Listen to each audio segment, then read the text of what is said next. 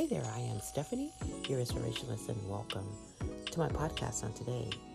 I, I want to focus today on a couple of words busybodies, idle minded, and rebellious, rebellious people. Throughout my career, I've worked jobs where employees have ran into difficulties. Um, VA could be uh, maybe home problems or abusive problems, uh, drug and alcohol problems, and it affected them at uh, on the job. It affected their their performance, their job performance, and so at times they would be written up, and then it would come to a, a, point with some of them where they ended up being reprimanded and written up and let go. And when they have been let go from the job, um, they still have a source who they can go to to, to try to get the job back.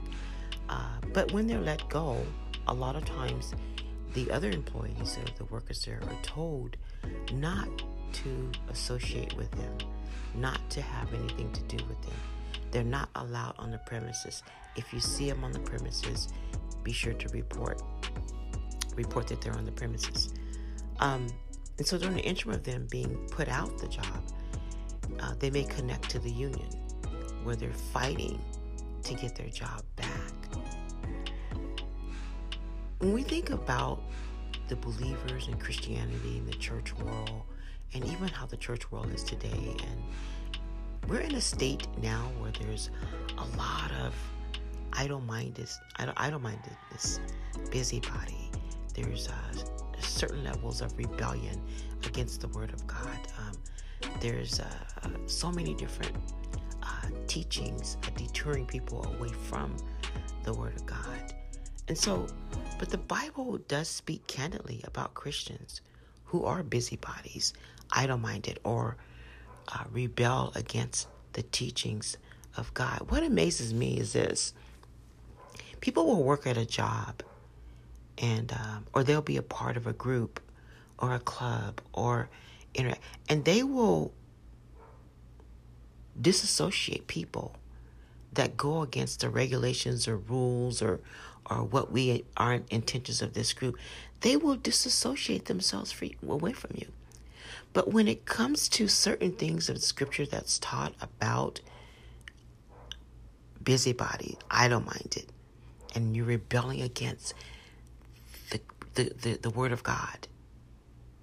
People tend to want to argue and fight and debate, but yet they will tie themselves in with groups similar similar thing as the word of God saying.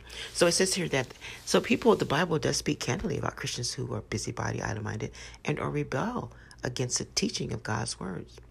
It tells us this limit your association with them so that he or she will be ashamed and repent. That is the purpose. Whether we're in a group, it's a job, or wherever, we limit our association with them because why? They can't be a part of us and disagree with us. They can't be a part of us and busybody outside the group telling things that go on in there. They can't be a part of us and rebel against our expectations in this group. But listen, Hold on, but listen here.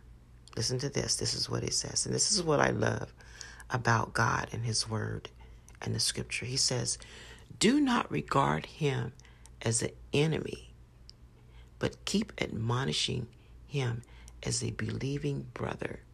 2 Thessalonians 3.15 Likewise, when a person, I've seen numerous people that are parts of groups or, or, or, or, or part of, of, of job related uh, groups or all types of things that people are a part of.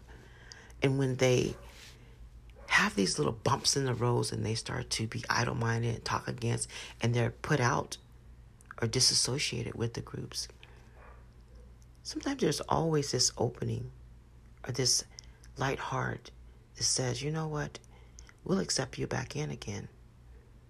As long as we'll, we we will forgive you we will accept you back in the group again as long as you continue abiding by our expectations.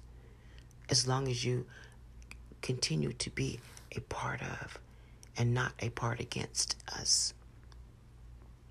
I'm going to leave you with these two questions here today.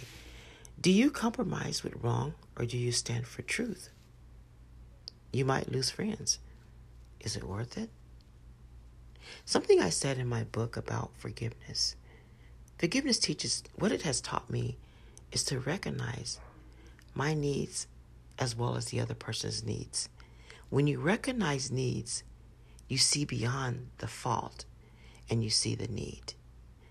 Thank you for listening to my podcast on today.